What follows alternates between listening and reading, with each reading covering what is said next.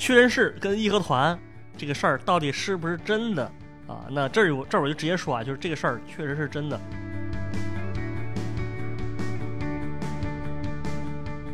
其实大家你你也可以想想，就咱们生活中好多东西好像就是都是以荷兰命名的，对吧？什么荷兰猪啊，荷兰豆。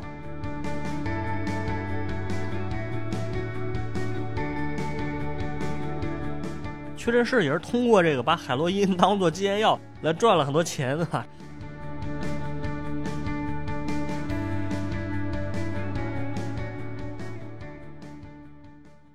这个听众朋友们，大家好，欢迎收听今天的迷音电波节目，我是大家的老朋友范密阳。那么今天呢，我们来聊一个非常有意思的话题啊。那这个话题呢，跟屈臣氏有关啊，跟义和团有关，也跟可口可乐有关，可能也跟我们今天的这波这个国产汽水的怀旧热潮有点关系啊。那我们这期节目呢，我想先从两个事儿开始说起啊。一个就是前段时间，因为前几年啊，网上流传着一个故事啊。这个故事呢，其实就是一句话啊。这故事是说，一九零零年的时候啊，这个义和团放火把北京这个前门大石栏的这个屈臣氏门店给烧了。很多人在网上对此表示很震惊啊啊！然后同时也有媒体出来辟谣说这个事儿应该是假的，就是说这可能只是小说里面描述的一个情节，但不是真的。所以这个事儿呢，很让人困惑啊，感觉挺莫名其妙的，是吧？那另外一个事儿呢，是跟这个电影《八佰》有关。《八佰》是拍的是抗日战争嘛，淞沪会战一个非常激烈的战斗，就是四行。仓库保卫战啊，电影呢，大家看没看过不重要，但是它里面是我想说的是有一个广告，就是在这个四行仓库的这个墙体上，它刷了一个非常巨大的可口可乐的平面广告，它内容就是两行两行字吧，啊，第一句就是请饮可口可乐啊，就是请喝可口可乐嘛，然后下面还有一行小字叫屈臣氏汽水，啊，如果大家没看到的话，我把这个广告放在咱们那个资料介绍中啊，我觉得很多人看到这个东西呢，第一反应应该是呃有点奇怪，对吧？就是因为咱们。在这个印象当中啊，可口可乐好像是改革开放之后才进入中国的啊，为什么抗战的时候就有这个东西呢？那再一个就是说，它下面这个屈臣氏汽水是什么意思啊？屈臣氏不是一个卖化妆品的这个连锁店吗？啊，为什么是可口可乐呢？这个感觉很有穿越感是吧？这个可能也是大家会有点疑问啊。反正屈臣氏给我的印象，你感觉它是一个卖化妆品、护肤品的啊，然后有时候会有一些推销行为，对吧？那这是它的现在。但是我相信呢，大家可能不知道的是，就是屈臣氏的历史比你我想象的要长得多，而且精彩的多。这个公司实际上是随着鸦片战争成立的哈，也就是它是一八四一年在香港成立的，而且它是完整的经历了整个中国近代史的发展过程的，包括鸦片战争啊，对吧？包括后面什么太平天国、义和团啊。清朝灭亡啊，什么呃民国成立之类的，他都完整经历过。而且他当年还给这个正在上大学的这个孙中山先生啊，他发过奖学金啊，这是非常古早的事儿了。而且早在民国的时候啊，他就把中国运营成了除了美国之外的最大的可口可乐市场，这是一个非常有商业成就的一个事儿啊。下面我们就开始聊这个话题。那首先呢，我想简单说说这个屈臣氏到底是怎么来的啊？那刚才说它成立的时间是一八四一年。就当时是两个英国医生啊，就他们在就在这个鸦片战争期间，跟着英国军队啊，就登陆到了香港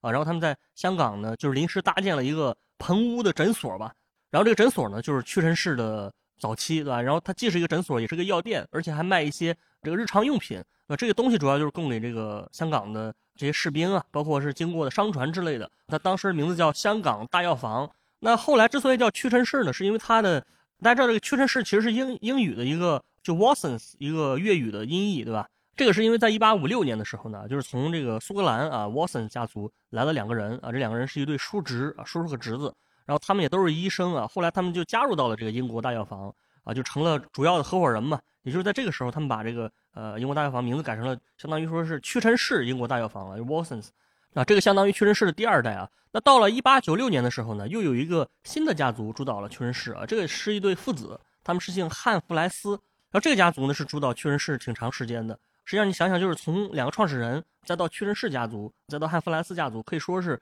三代人奠定了这个屈臣氏的事业啊。当然它里面的一些什么股权关系啊，相互之间的呃什么乱七八糟的，这个挺复杂的，咱们不细聊啊。但实际上屈臣氏的业务呢就是不复杂，对吧？它早期主要就是呃，我觉得大概可以归结为三个业务啊，一个就是西药，卖西药嘛，这个很容易理解啊，这个不多说。另外一个是叫戒烟药啊，你想这个名字，它也是跟鸦片啊、鸦片战争、鸦片相关的，我一会儿详细说。那另外一个就是第三个，就是所谓的荷兰水，这个就是我今天讲跟可口可乐这广告有关的啊。那首先说这个戒烟药，我刚才说屈臣氏的成功跟鸦片战争有着直接的关系啊。这不只是说它其实随着英军登陆的，也是在那个年代成立的。当然也不是说这个屈臣氏是贩鸦片什么的，而是说他当时有一个业务就是这个卖戒烟药。这个所谓的戒烟药啊是什么意思？顾名思义啊，就是帮你戒烟嘛。啊，当时戒的其实就是这个鸦片烟啊。然后屈臣氏就是通过卖这个东西呢，是相当于一种药品，对吧？他获得了很可观的收入啊。那听到这儿呢，大家可能会呃稍微觉得有点不对啊，就说这个鸦片战争其实是一八四一年啊，然后在这儿之后不是就是没有鸦片了吗？啊，这个还有什么好戒的啊？但其实事实不是这样的。如果你从数据来看的话，你会发现这个鸦片战争之后呢，中国的这个这个鸦片销量啊，不但没有降低，反而是一直不断上升的。你比如它从一八五零年到一八八零年这三十年间，就是清朝每年进口的鸦片数量啊，从这个五万三千箱变成了八万六千箱。增加了很多，而且这是只是进口的，你还不算国内大家自己种的啊。所以当时很多人仍然是受到这个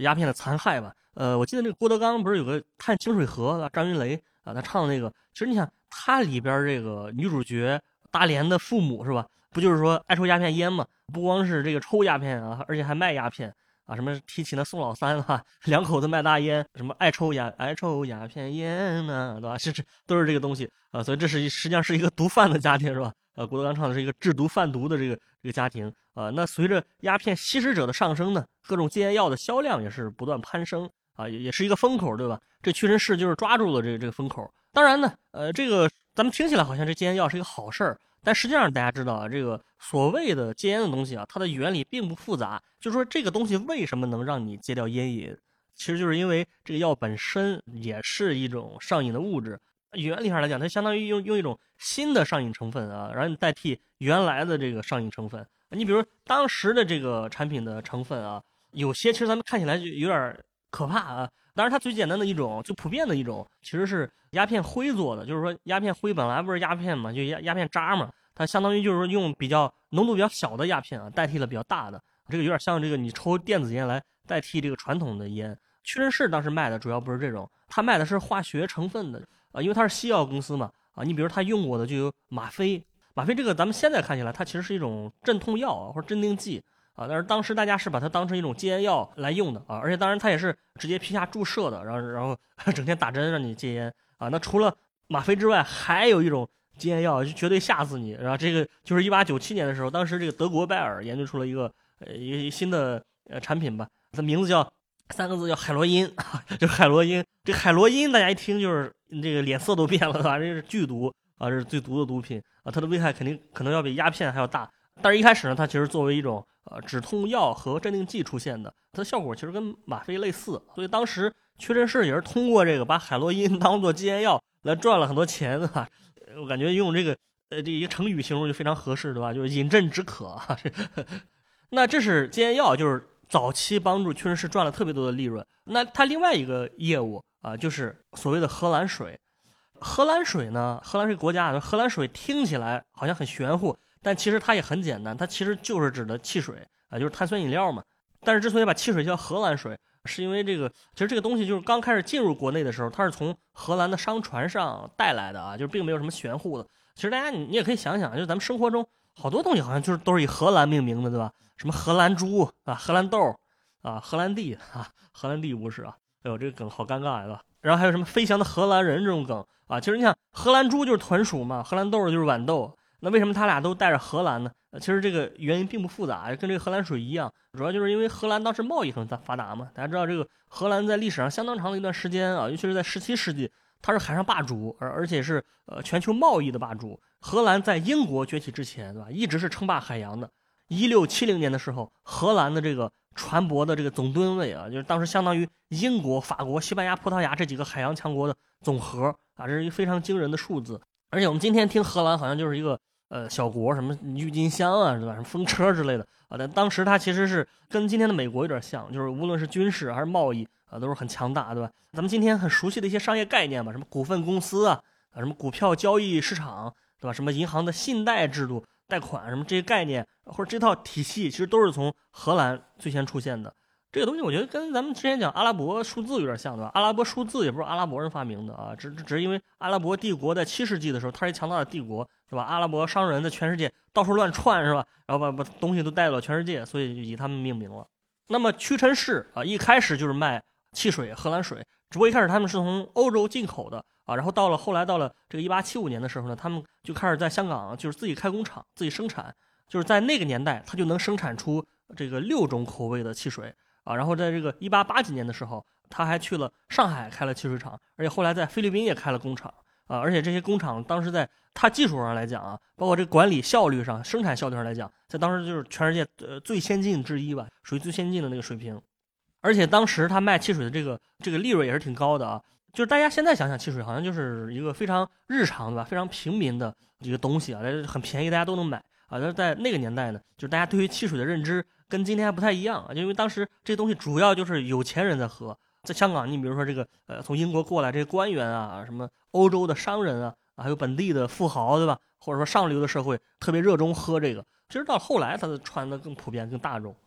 而且我觉得这屈臣氏在这方面很厉害的一点，就是在生产汽水这方面，就一直是跟全世界同步的，甚至领先于国外水平。咱们现在聊一个东西，好像很多东西都是现在国外先有了之后我再传到中国的。你比如说这什么汽车呀，哈，以及后来后来互联网啊，什么各种模式，对吧？这是很多都是传过来的。包括我现在正在准备的一些节目，我会说，就是现在国内流行的一些游戏，你比如什么飞盘啊，啊，什么剧本杀呀，什么野营，对吧？之类的啊，其实也都是上世纪七十年代美国。流行过的，但是后来它经过一个时间段，它传到了中国啊，这其实是有一个时间差的啊。但是当时屈臣氏在那个年代就是跟国外同步的啊，甚至它成立的时间比这个可口可乐还早啊。这是一个呃非常，我觉得是一个非常厉害的事儿啊。大家听过咱们那个可乐与神像那期，可能还有印象，就是彭伯顿发明可乐是一八八五年，然后可口可乐公司正式成立的时间是一八八六年，但是这个年代人家这个屈臣氏已经建了好几个汽水厂了。比比比它要早十年，当然呢，这个如果你从一个宏观的角度来看啊，你屈臣氏也好，可口可乐也好，它当时也都是汽水发展热潮当中的其中的两家，对吧？其实也就是说，实际上当时全世界都在流行呃喝汽水，而且那个因为它是在香港、上海嘛，这种国际性的大都市，它一直跟全世界本身也是接轨的。啊，但是当时可能其他的一些城市的品牌可能就稍微有一个时间差。你比如我们常说所谓的这个什么国产的呃老的这个八大汽水品牌，这个上海正广和它是一八九二年，比可口可乐还晚了呃好几年啊。然后这个天天津山海关这个品牌，它是一九零二年，就又晚了十年啊。这两个上海和天津是中国当时最开放的两个两两个地方吧。然后他们其实一开始也是都是外资成立的。啊，也是相对比较早。那像民族资本的，你比如沈阳的这个八王寺的汽水，它是一九二一年啊，这个就是又晚了二十年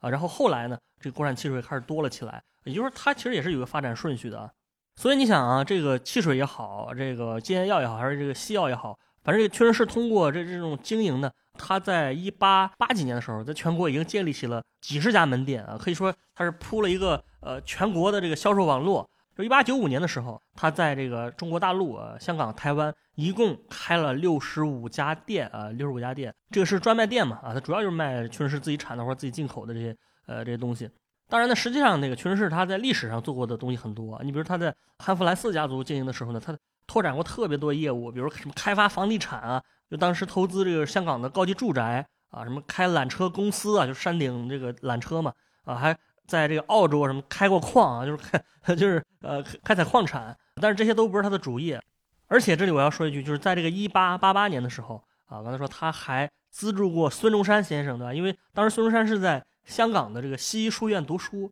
啊，因为他学习成绩不错，所以他第二年就获得了这个屈臣氏奖学金。你想，这个是一八八几、一八九几年啊，很快就到了一九零零年了啊。一九零零年有几个大事件啊，这个最大的事件之一就是。我们题目里面说的这个义和团运动，然后什么慈禧太后跟呃十多个国家宣战啊，什么八国联军进北京啊，然后签订了这个丧权辱国的辛丑条约，对吧？这一段历史呢，咱们在初中呃课本上都都都学过啊。屈臣氏跟义和团这个事儿到底是不是真的？这儿我就直接说啊，就是这个事儿确实是真的，而且不光这个事儿是真的，整个在漫长的二十世纪上半叶这苦难的人类世界的这这个年代当中啊，屈臣氏。也是跟随着整个中国近代史，甚至整个甚至整个全球近代史，它的命运也是非常跌宕起伏的啊。但是咱们还是重点说说这个义和团。那么这个事儿呢啊，之前我说在网上引起过争论，当时啊微博上是有人这么说，观察者网呢当时还发了一篇文章，说这个所谓的义和团火烧屈臣氏，其实就是一小说情节，就是有个小说叫《白银谷》啊，《白银谷》。他描述了这么一段啊，它里面是说义和团放火烧了这个他的门店啊，然后周围很多地方都跟着起了火，什么大石烂啊，什么廊坊头条、二条，还有梅市街什么都起火了啊，大概是这么写的。但是呢，观察者网他没说为什么是假的，就是他只是他自己认为的啊，就是小编他口吻用的是说小编自己认为的啊。但是我通过查资料呢，我我个人的一个判断就是这事儿是真的啊，或者更严谨一点说，就大概率是真的。那么这个事儿呢，在我这期节目的这个主要参考书里面啊，这书叫《街角的药妆龙头：超级零售势力屈臣氏的崛起与挑战》这本书，它里面是这么写的，他说，一九零一年夏天。屈臣氏庆祝其六十周年庆典之际，在北京大石烂街的大英药房啊，这个当时它还是叫大英药房。大英药房被义和团暴徒烧毁，在华北的零售和批发业务受到严重破坏。小汉弗莱斯当机立断，放弃华北、北京与天津的市场，立刻重新置放上海分公司。除了江浙沪地区的经营之外，还支持华北零售客户中心的建立。这是他的一个描述，对吧？在另一段里面，他是这么写的：他说，北京发生的义和团暴乱，导致屈臣氏于1901年夏天在北京大石烂街的英国大药房被毁。在中国大陆，屈臣氏被迫离开北京，转往上海，积极建立华东业务，发展江苏、浙江与华南、中南地区的业务。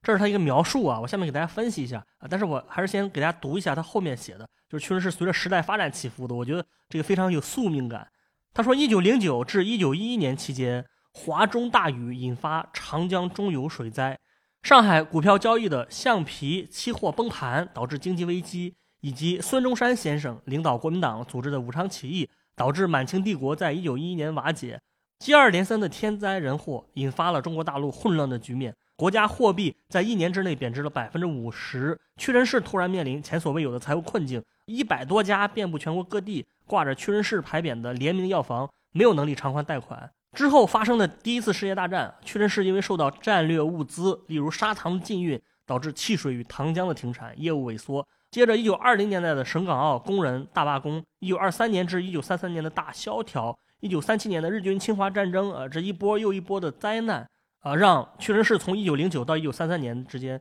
业务完全没有机会更上一层楼。但是幸运的是，屈臣氏的顽强斗志令他们最终。可以生存下来。其实大家可以听出来，就说他命途多舛，真的是非常字面意义上的，就是他确实就是跟着近代史什么一战、二战啊，这个风雨飘摇啊。那回到义和团这个话题啊，我参考的这本书作者，他以前是屈臣氏的员工，而且是应该是中层管理，然后他的前期资料准备都是比较扎实的，而且他采访了很多屈臣氏的内部人员，就看到了很多屈臣氏内部的一些资料啊。可以说，我觉得这本书相当于是。半官方的口吻在说的，那他肯定是不愿意胡编乱造啊，就所以他描述这个事儿，呃啊，当然他把那个时间搞错了，因为他里面写的是一九零一年，他其实时间应该是一九零零年啊，这是这个资料里面的描述啊。另外，我觉得你可以从逻辑推理一下，你觉得这个事儿也是有真实性的啊，因为它并没有只记录说这个什么火烧屈臣氏这么一个单个的特别离奇的情节。而是说，北京门店烧了之后呢，确实是后续的动作，比如撤出北京、天津，然后重点发展什么江浙沪地区啊，这些行动都是一连串的，它是有一条比较清晰的逻辑链条。当然，肯定也是当时就有相关的记录的，因为屈臣氏的很多早期资料保存的非常全，你去看一下，包括在香港的可能一些资料馆、档案馆、博物馆里面，它都有相关的，包括像当时香港政府给它的批文啊，包括内地运营的一些啊内部文件什么的。而且你反过来从义和团自身的角度来讲，你这个事儿其实也是基本符合逻辑的。义和团确实就是一九零零年发展到了高潮阶段嘛。一开始政府对吧，清朝政府对呃这个组织就比较矛盾啊，不知道是应该处理他们还是支持他们。但整体来说，其实他们是受到了政府的默许啊。而且后来这个慈禧太后不是也跟直接跟十一个国家宣战嘛？那你想义和团的口号是扶清灭洋对吧？扶助清政府，慈禧可能心里还乐不颠的啊。然后这个灭洋，它主要就指的在。当时在中国境内的洋人啊，其实一开始他是以基督徒为主的，就这个涉及到义和团的产生，咱们就不多说了。大概其实就是在山东，对吧？这个基督教的这个信徒为了呃跟这个普通吧，或者说跟中国传统宗教的这个信徒争一个教堂还是庙之类的，然后就是开始起的冲突。义和团这边人就是越来越多啊，义和拳嘛。义和团是从杀基督徒起家的，就就发展到这个杀普通的外国人，然后当然肯定还会破坏各种这个洋人的店铺啊、什么公共设施啊，包括什么。电报机对吧？电报线啊，铁路之类的。所以你想，屈臣氏这个名字就是叫英国大药房啊，而且这个 Watsons 它完全就是一个外国名字，而且当时义和团确实就是又在北京活动，所以如果他们烧了这个店，我觉得也是完全符合逻辑的。这是咱们的一个推断啊。但实际上呢，之所以我说的这么肯定啊，是因为这个事儿用不着推断，一些比较靠谱的这个外文资料也是曾经说过这个事儿。你比如在美国的这个海军历史与遗产司令部的官方网站上，你都看到当时一些口述资料啊。这所谓的海军历史与遗产这个网站是，它是专门保存一些美国海军的一些资料吧，所以它的可信度应该还是挺高的。它里面就提到了义和团的情况。你比如当时他有一篇文章是这个一九零零年九月二十六号，一个叫做约翰迈尔斯上尉的一个报告。这个报告呢，当时他就是作为这个海军陆战队的成员吧，在中国保卫这个美国使馆。他提到这个事儿啊。另外，这个资料库里还有类似的呃一些文章吧，比如他有一篇叫《The Boxer Rebellion》。Blue Jackets and Marines in China，其实这个 Boxer Rebellion 其实指的就是这个义和团的运动，对吧？Rebellion 大家知道是什么叛乱、反抗的意思。然后这个 Boxer 就是拳击手嘛，Box 不是拳击嘛？因为这个义和团他当时叫义和拳，所以不知道老外这是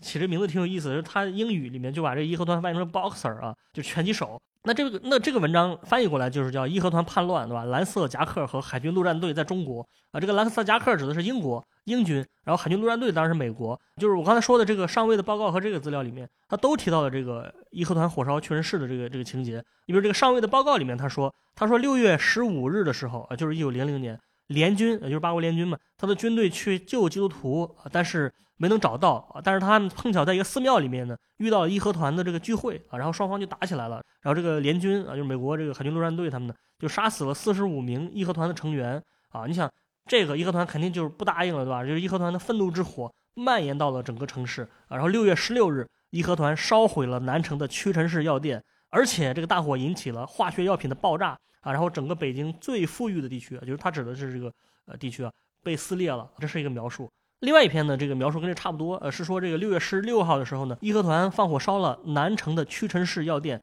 那这个药店的位置离前门不远啊，然后化学爆炸，火势迅速蔓延，摧毁了中国城市最富有的商业区域，并最终把城门给引燃了，然后城门完全就是摧毁了。这两个描述因为是官方资料啊，就是他没有必要在这个细节上面呃造假，所以说这个我觉得还是非常有可信度的，而且我觉得这个资料非常好的一点就是。他直接说了这个屈臣氏门店的这个位置，就是前门附近嘛，就这个就很容易推测了。因为首先屈臣氏确实就是有一个大石烂的门店啊，然后大石烂门大石烂不是就是在前门嘛啊，所以说义和团烧的应该就是这个店。我觉得这事儿是比较能确定的啊，而且烧了之后确实是才有了后面一系列的战略这个这个调整嘛。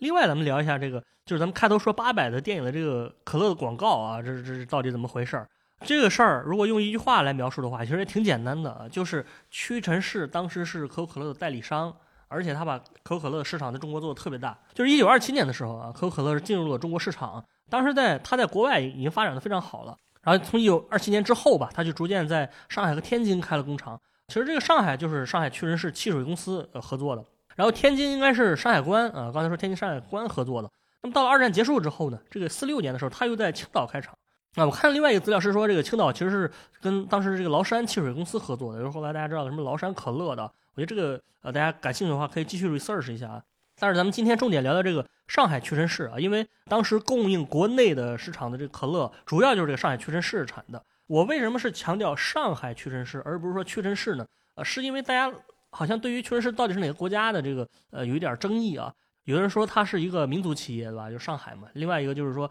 它其实是一个英国，就是咱们刚才一直在讲的英国人创办的，也是英国人控股的。其实这个上海屈臣氏呢，它跟屈臣氏母公司是有一定区别的，也是相对独立的吧。因为它是四个广东商人啊，它跟屈臣氏的这个母公司就是相当于买了这个商标和商标使用权和设备，要生产汽水。就这个在跟可口可乐合作之前就有了。然后到了二九年，他们就开始跟可口可乐签约啊，成为中国大陆地区的可口可乐瓶装商。这个大家注意这个描述方式，就是这所谓的瓶装商，其实它不是就好像就生产瓶子的哈，什么玻璃厂给老干妈生产罐子一样，不是这样的啊。这个所谓的瓶装厂，其实它也就是指的是生产可口可乐的工厂。其实当时可口可乐的那个运营模式就是这样，就是它提供品牌，然后还有这个核心的原材料，就是所谓的这个独家配方的这糖浆是吧？这个是需需要从美美国运过来，但是运过来之后，你在上海的这个工厂啊，你兑上水或者以及其他原料。灌装包装就生产出了可乐嘛，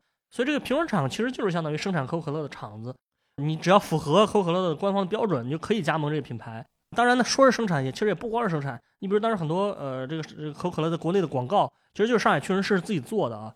咱们开头说的这个四行仓库上面的这个这个这个大这个大广告啊，一个墙的大广告，请饮可口可乐，这个其实就是屈臣氏自己做的啊。他当然是为了自己卖货嘛。而且这个广告本身，它其实也是直接沿用美国可口可乐的，因为可口可乐在美国有一个非常经典的片面广告，这个广告就是 Drink Coca-Cola 啊，请喝啊，请饮可口可乐嘛。然后广告第二行这个屈臣氏汽水这这这个字，其实就是因为他们代理的嘛，他们加盟的嘛，所以就打上自己的名字啊。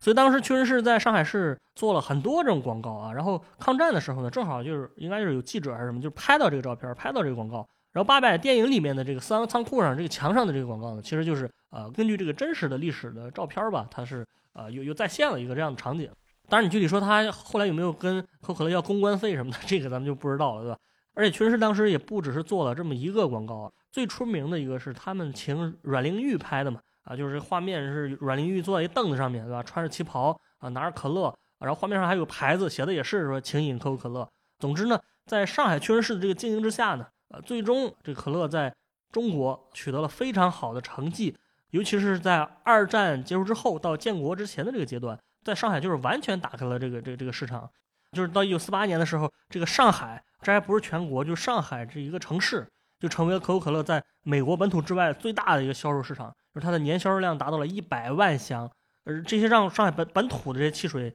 企业完全是呃望尘莫及的啊。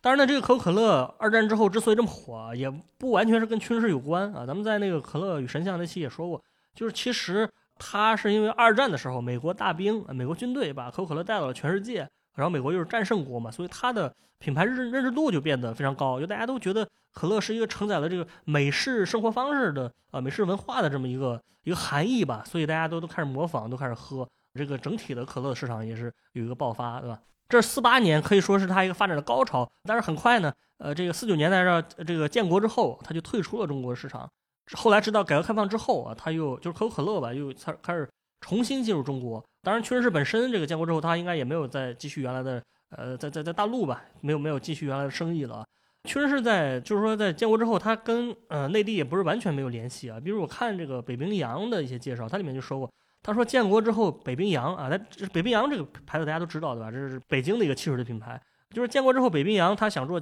汽水嘛，但是他缺少相关的经验啊，然后就是产能老提不上去，所以当时这个周总理就请香港屈臣氏来帮忙。所以屈臣氏呢，就跟当时这个北京新建制冰厂，这制冰厂的名字叫新建制冰厂啊，它也是北冰洋的这个应该算是前身，对吧？啊，就是它最早在民国的时候，应该是一个军阀或者官僚资本主义所创建的。屈臣氏北上跟他们合作，就是提升了这个北冰洋的产能，最后能够充分供给了，然后北冰洋就成了北京家喻户晓的饮料，甚至还成了这个国宴的这个饮品啊。所以说它相当于跟内地也没有完全断了联系啊，这是它一个非常比较精彩一个历史吧。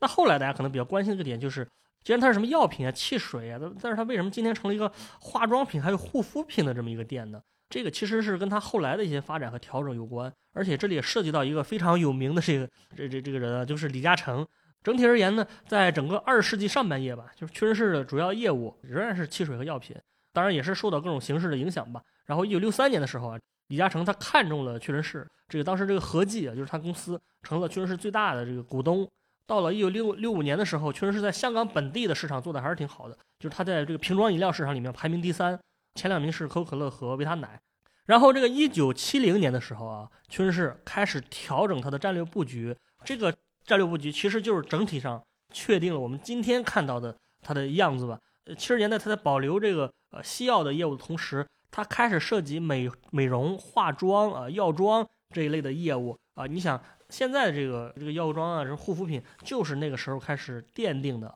然后到了一九八零年的时候呢，其实它算是一个非常多元的一个公司，对吧？它的业务包括你看药妆、化妆、护肤品，然后其他的零售，因为它收购了有超市啊，什么食品制造、饮饮料制造也也有，还有药品，还有餐饮等等。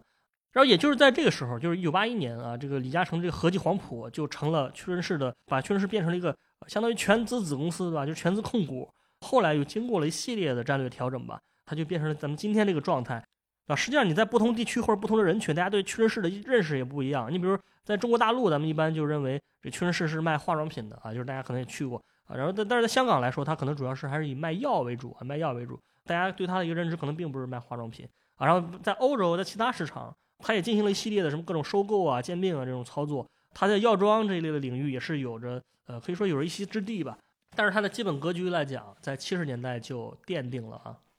呃，如果大家感兴趣的话，其实你可以找一下这个屈臣氏在于是八十年代之后的一些商业操作，其实也是挺精彩的。就是你想这么老这么久的一个公司，它在新的这个时代竟然还能够焕发青春。虽然大家也经常吐槽，你去知乎上看一下，就很多吐槽屈臣氏，说它各种毛病吧，各种诟病。但其实无疑在商业上来说，它整体而言还是比较成功的。包括咱们今天没提到的很多产品，其实它也是对我们有影响的。你比如它这个，昨天我还跟朋友聊，对吧？这个香港的这个啊花塔饼啊，或者我们内地叫宝塔糖啊，这个东西它其实就是屈臣氏引进的，对吧？包括常喝酒的朋友可能知道什么这个屈臣氏的汤力水什么的也是挺不错的，是吧？那这个其实可见它在这个饮品方面仍然是具有很大的优势的啊，就是一直能延续下来的这么一个一个一个优势啊。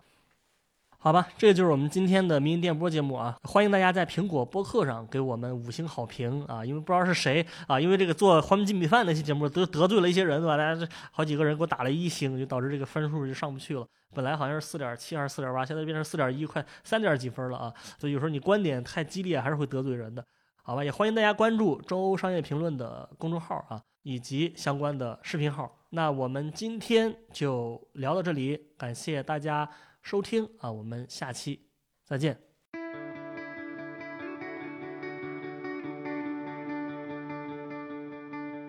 今天的迷音电波节目就到这里，感谢大家收听。我们的背景音乐是来自于青岛的乐队阁楼演奏班。那也欢迎各位朋友们在小宇宙、喜马拉雅、网易云音乐等不同的平台上关注我们的节目，关注迷音电波。再次感谢大家，我们下期见。